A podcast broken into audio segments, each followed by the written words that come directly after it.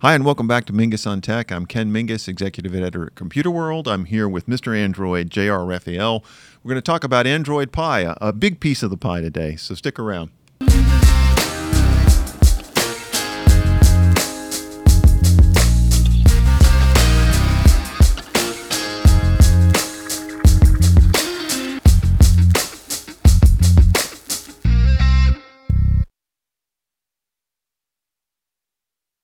Okay, so JR, finally, we know that Android P stands for pie.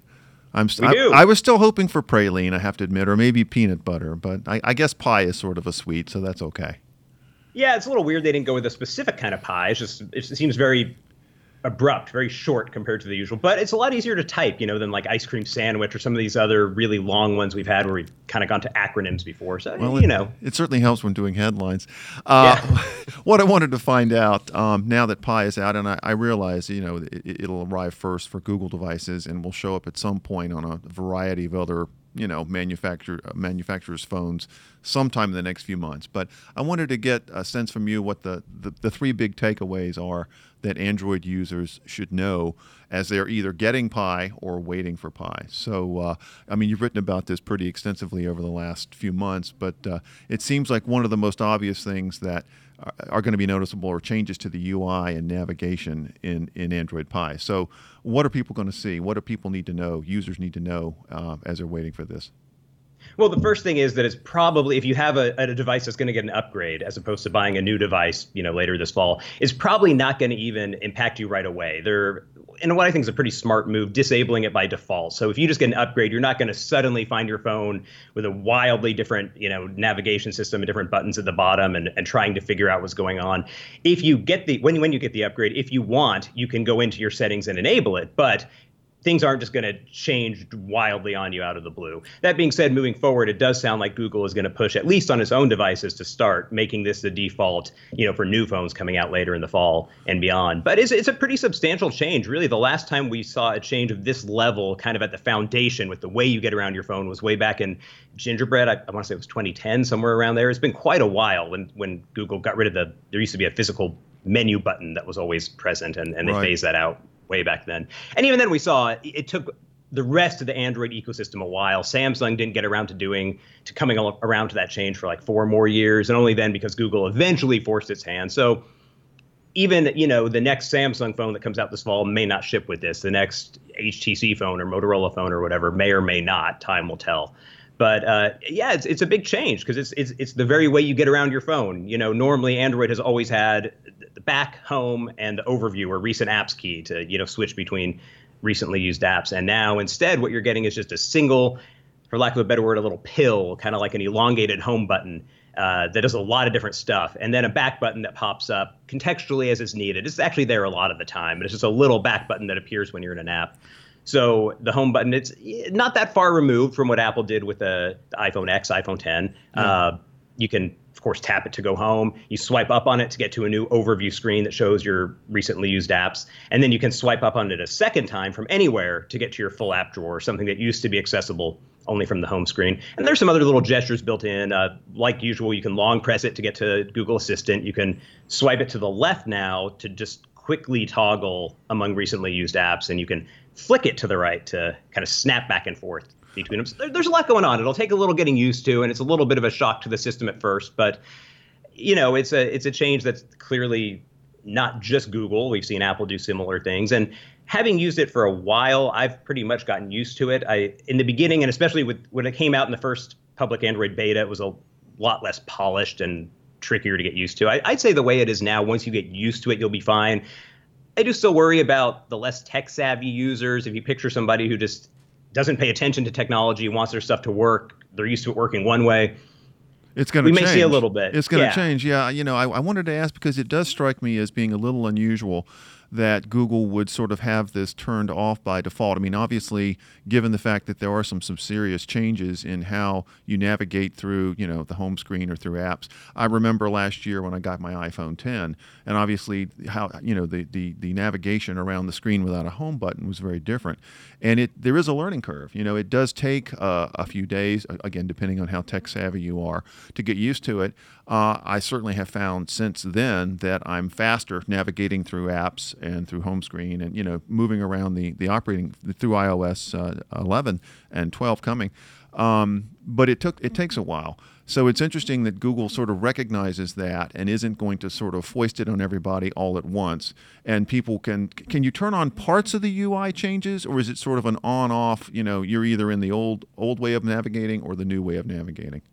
It's basically an on-off switch, okay. and you know, I, I think we'll see as time goes on if they implement better systems for discovering it. I think as it stands right now, most just we'll say normal people, people who don't follow tech news closely, they're probably not even going to know it exists because unless you go digging around a menu, you're not going to find it. It's kind of there and you can check it out, but if you don't turn it on, at least on the phones that have been upgraded so far, there's not a super obvious cue pointing you to it. Um, but yeah, you flip it on and that you know changes the three buttons to the one, and then it also includes the new what Android calls the overview screen. What's interesting is that overview screen, you're basically going to get either way. Uh, even if you stick with the old three button setup, when you hit that button on the far right, it's a square shaped button called overview, you pretty much get the same overview interface. Something, I mean, things work a little differently. You're not going to have the gestures, but it's visually the same as the new one. So it's it is on or off, but parts of it kind of bleed over into the off, I guess you could say, mode, the default setup. Well, how do you find? Okay, so you, you, you say you've been using this for a while. Do you find that the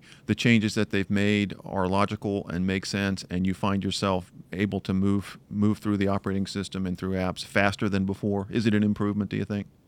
I think it is. I think there's still some things that could be improved for sure. Um, I think there's a lot going on in one button, and maybe that's just sort of an inherent inherent part of this. Uh, again, in terms of like sort of the education and getting used to it, I think it's a lot to wrap your head around at first that, okay, I can press and hold this to get to assistant. I press it to get to the home screen. I swipe up once to get to this, twice to get to this, this way. You know, there's a lot to wrap your head around.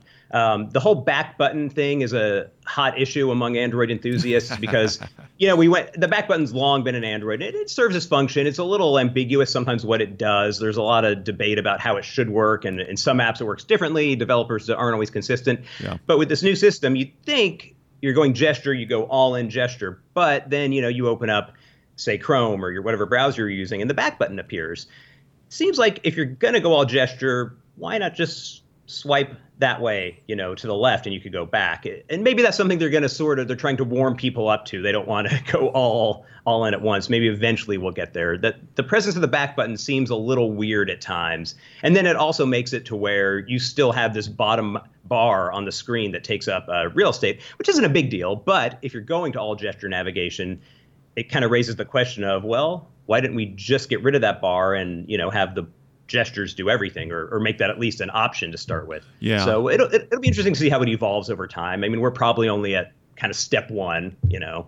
Yeah, it's interesting because Apple tends to do the same thing. They sort of edge into some changes, or uh, you know, rather than doing something wholesale for the whole operating system, you'll see it show up in some apps first, and then gradually they move it out as people become more comfortable with it. You know, uh, same thing. It was the same thing they did with like Touch ID or Face ID. You you have to get used to a whole new way of doing things, but then once you get used to it, once as you say, your your brain gets wrapped around the new gestures or the new features, um, things do tend to, if they're designed correctly um, you know, move more smoothly. Uh, okay, so number two, you know, one of the things you've pointed out is that there's a lot more AI sort of underpinning in the uh, in, in Pie, and and so what kinds of things are going on there? Is it something that users will see, or is it sort of like hidden underneath, uh, you know, the layer of what everybody is is used to seeing? It's something people will see now that being said, there's there's an asterisk to it. It's it's half there now, and half of it is coming later this fall. So they kind of okay. put the foundation in place, and then they're going to activate it a bit later. But they're they're two main parts, and they're both kind of they both fall along the same lines of this predictive, contextual sort of intelligence. So the first, um, I think Google's officially calling it App Actions, where when you open up your app drawer, the main list of all the apps on your phone, there's a new row at the top of these little cards that are basically predicting specific actions within apps that you're likely to do based on you know know any number of variables, what time it is, what day it is, potentially even where you are. I don't know for a fact, but it, it, makes sense that it would include location if you have you know location services enabled. So for instance, at you know maybe in the mid part of the afternoon on a Tuesday, mine might show up for the Computerworld Slack channel because yep. at that time of day I'm often you know opening that up. Maybe in the evening it has a a little card about texting my wife, or you know, opening up uh, our the Nest app in my house, a specific camera. Maybe I look in my kids' room's camera at a certain time of morning or afternoon when they're napping, something like that. Uh, so it, it, it, depends on developers implementing support, but a lot more things have come on board since the early in the early betas. You know, it was you see a couple of Google apps because no one had really updated right. their apps for it yet. Now you're seeing a lot more. I'll see Nest, I'll see Slack. You know, those specific examples do show up on my phone, and so I think as more developers get on board, it has the potential, at least, to to become useful. Um, and the second part of that that I mentioned is something called slices. That one. Again, sounds like potentially very useful. We've yet to see it in action, but the idea is that bits of apps will show up in different places on your phone. So if I just tap the search bar search button, whatever I have on my device, and search for something involving transportation or Lyft or ride home. This is the example Google keeps using uh, to show it off. It will see where I am, automatically show me right then and there. You know, the nearest driver is three minutes away. Tap here to order a ride home. Tap here to order a ride to work. And I never actually have to open the app. Pits, uh, pieces of it and functions of it are just available right there. And Google has said it'll show up there in the search process first, but that it may well come to other parts of the phone eventually. So it sounds like this could be pretty significant over time. That is kind of the beginning of breaking apart apps where you know the days of always having to go into an app, look through the menus, find what you want, may be I wouldn't say coming to an end, but you'll become less reliant on that model, and it may become more of just what you need shows up where you need it, regardless of what you open. Again, yeah. in theory, we'll see how well it works and how many developers get on board and, and implement support for it. But it sounds like it could be pretty useful. Yeah, I you know I've noticed that sort of blurring of the the you know app to app to app um, way of doing things on the Apple side too. And it's a sort of thing where if you're texting someone and you put in a date or something, then you, you, can quickly get into your calendar from like the messaging app rather than having to close the messaging app, open the calendar app. Same thing, uh, you know, I noticed that uh, with Apple CarPlay, when I get in the car in the afternoon, it's already showing me my ride home, how you know how traffic is doing, and it's that sort of predictive. I don't know if it's as much AI as maybe machine learning or some combination thereof of the two, but it does tend to make the your, your device uh, more useful to you in real time rather than having you sort of scrounge around trying to find different apps, you know, app, app, app, rather than having this sort of blended view of everything. So, uh, uh, oh, I, yeah. I do think we're early days on that. We'll see how how well the predictive stuff works, if it's really as predictive as we would like like it to be, you know. Um, but it's good to see that that, that Pie has got that uh, uh, coming up. Um, yeah, I mean, the, go ahead. I was just going to say the funny thing is Google started doing stuff like that a lot, several years back with something called Google Now, and was really ahead of its time with it. And it was a great service where to the right of your home screen you have all these predictive cards, and then you know, whatever happened happened internally. teams shifted this and that, and it kind of got pushed back, and that is now just sort of like a glorified news feed. And Ironically, now they're coming back around and rebuilding that into Google Assistant, where just recently they've they've launched a new similar kind of feature where you'll get these predictive cards. But it's nice to see that that's bleeding out of just there and coming into more parts of the system. I mean, I, I think with Apple and Android both, it seems the operating system is becoming less of of a static sort of thing and becoming this dynamic contextual beast that that shifts and gives you what you need at any given moment. Again, in theory, it doesn't always work as well as you'd like, but but like you said, early days, and uh, and and this stuff has a promise to develop in a pretty pretty interesting and useful way. Yeah, I'm looking forward to it on both counts. Uh, and then finally, the the number big the number three big takeaway is uh, looking at uh, upgrades, how upgrades are handled in Android in general, uh, in particular with Pie. You you know you've been writing about uh, a project Treble.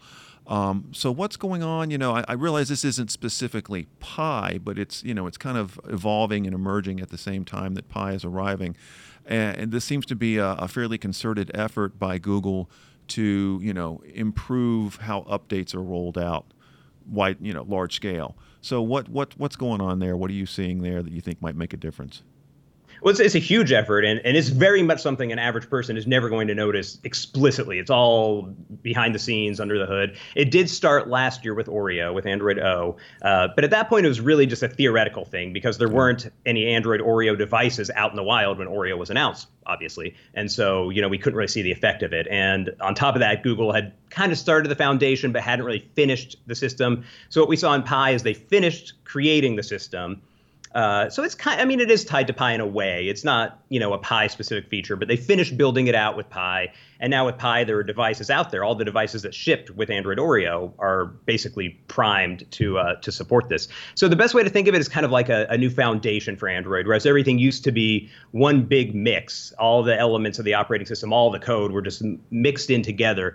Now what Google has done is separated out the hardware specific parts of it. So what they call the lower level bits of code, the the things that uh, deal with drivers and you know device specific stuff with like your CPU on your your phone, things like that. Instead of having to be mixed into the code every time a new update comes along, they exist as a lower layer, a foundation, and that layer can then just stay constant. So if you're say Samsung or HTC, when a new Android release comes out, it used to be you would have to go to Qualcomm or whoever made your uh, your CPU and your your modem and all the different elements, and they would have to take the new release and update it for all their drivers and, and hardware specific code and then they'd give it back to you the manufacturer. Then you could start your process. So you know before the samsungs and htcs and motorola's of the world even would get it they'd have to rely on these other companies to do their part first. Yep. treble makes that foundation to where that part's already done. It doesn't have to be updated every time. It's a separate layer. It doesn't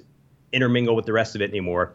So it basically just cuts out one piece of the puzzle. And when I talk to uh, Google's Treble architect, one of the lead engineers on the project, he said that that should cut out about three months, a quarter of the year of the of the time it would take to process an and upgrade. That's a substantial amount of time. And yeah. You, you, know, I mean, I know the big issue with Android has been fragmentation and the slow rollouts and et cetera, et cetera. But if you can if you can find a way to streamline things and rationalize how this works, and save you know these these hardware manufacturers three months time I, I would have to believe that's going to make a, a, noticeable improvement. Again, they, you know, people may not notice it right away, but over the next few years, uh, speeding up upgrades. You know, I'm a big fan of getting upgrades as quickly as possible because better security, you know, more features, whatever. Um, I would think that's going to, you know, that will make a difference. It seems like it should. And the important thing to remember is that it's still all relative. It's not a, a right. magic wand fix. Uh, so I was looking back at last year's data, and last year with Oreo, Samsung, with its what was then its current flagship, the Galaxy S8, took uh, about seven months to get Oreo out, which is pretty bad. I mean, that was, you know, it had been kind of on that trend of getting worse and worse every year for a while. So if we apply that formula that we're cutting out three months of the process, then by that logic, Samsung should take four months to get it out. So it's not going to be a day one upgrade. You know, we're not going to see everybody rolling out releases the day it's announced like Google does. But you know, seven months to four months is is not is, is not as significant. And, and then you look at say like HTC took just over three months last year. So all things equal, which they may or may not be, but if all things are equal, everything's the same, then HTC should, in theory, be able to get that out within a few weeks. Yeah. Uh, and we did see this year Essential, which is a really small company, uh, total like niche level player. Uh, it, it's interesting because it's operated by the guy who founded Android, Andy Rubin, who left Google some time ago. Uh, but they got the update out day one, same as Google. And that gets at a key difference here is that Essential doesn't really do much to mess with the software. They ship basically Google's version of the operating system. Yeah. So, you know, they have their foundational layer in place, they get the new code, they can pretty quickly implement it, send it out. Whereas Samsung or LG or any number of other companies do a lot of stuff to it. That the Android you get on those devices doesn't look like the Android you get on a Pixel phone. So they still have to do those higher level changes, the interface changes and adding in their own custom features and whatever else they're going to do. That takes time. And then I think we can safely say there's probably a differing level of resources and, and maybe motivation from one company to another. Those factors are still out there. So well, you, you, do have the natural tension between you know smartphone makers who would rather you buy a new phone than to send you uh, you know an update and, and, keep you on the old phone. They want to you know there is that natural tension. But right. I uh, go ahead. Oh no, I was just oh, agreeing. That's, yeah, yeah. Um, I was just going to say, I, I wonder if at some point, um, if we start seeing movement among uh, Android users toward either Google devices or maybe Essential devices, if there's something in the market that shows that people want these updates sooner rather than later, if that might not spur, you know, the HTCs and Samsungs and, and others to, to move faster, especially now that the foundation is in place with Treble that will allow them to do so, you know? Google's done the hard work. It's got the foundation there. Now it's up to them. Yeah, and I think part of Google's idea with the Pixel program, you know, it had Nexus phones for a long time, but they were kind of more enthusiast oriented and developer targeted. Pixel and we're at this will be year three of the Pixel program. Uh, it's the first time it's really doing a hard consumer enterprise kind of public push to get its devices out there, and I think that's a big part of the goal uh, to show that you can have, in addition to you know having pretty solid hardware with you know a great camera you can also get regular updates and as i've said you know in a lot of articles before it's more than just the features and the interface stuff because even the operating system updates tend to contain a pretty significant amount of, of foundational improvements, security enhancements, performance enhancements. You know, you do have the month-to-month security updates of those two. Some manufacturers are better than others about doing them timely and consistently. Right. But, I mean, the OS updates themselves have a portion of that too. And uh, you know, we we have a pretty in-depth article about some of the Android security changes on computerworld.com now that, that go into it, and it's not the kind of flashy headline making things like the gesture navigation and the the cool stuff that you notice right away. But once you start reading, you say, oh yeah, this might be important to have on my phone before you know a year and a half passes or or what have you. So, so it's it's all relative. I was just going to say, so all in all, it sounds like Pie is a, a, substantial upgrade. It doesn't completely and radically change everything, but obviously one that uh, that users will want when when it's available. Oh, absolutely. And the, the, yeah, yeah. The more you use it, read about it, and learn about, to be a little uh, honey here, all its layers but of the pie. Uh, uh, yes. You'll be here all week, ladies there. and gentlemen. yeah, there's a lot going on. It, when it first came out, or when we first saw the early signs of it with the, the first beta and developer previews, it looked like it was a little more subdued. And then we started to see all these pieces come together of it's not just that under the hood stuff, the security stuff and the performance stuff, but also these pretty substantial interface changes, and of course all the uh, treble stuff, which which introduces a, a, pretty interesting new element that hopefully we'll see over time. I mean, like we said, it's not going to be a magic wand fix, but seven months to four months is still something. You know, if you want a Samsung phone and you like having a Samsung phone, being able to get that OS update three months sooner, if it does work out like that, uh, you know that's that's nothing uh, nothing to write off entirely. Theoretically, coming to a device near you, maybe sometime soon. Uh, Hopefully okay. sooner than later. Hopefully sooner than well, at least three months sooner. Um, okay, Jr. That's great. Listen, I, I, really appreciate it. That gives me a really good uh, you know, foundation, as it were, for what what's coming in Pie. I, I think you know there's a lot of stuff here that people will, as they start rooting around in the operating system, find on their own. But at least I know what the, the you know the, the top three headlines are. So um, thanks so much for taking time to talk fill me in. Yeah, thanks for having me. Always a pleasure. Okay, for now, for Android Pie, that's a wrap.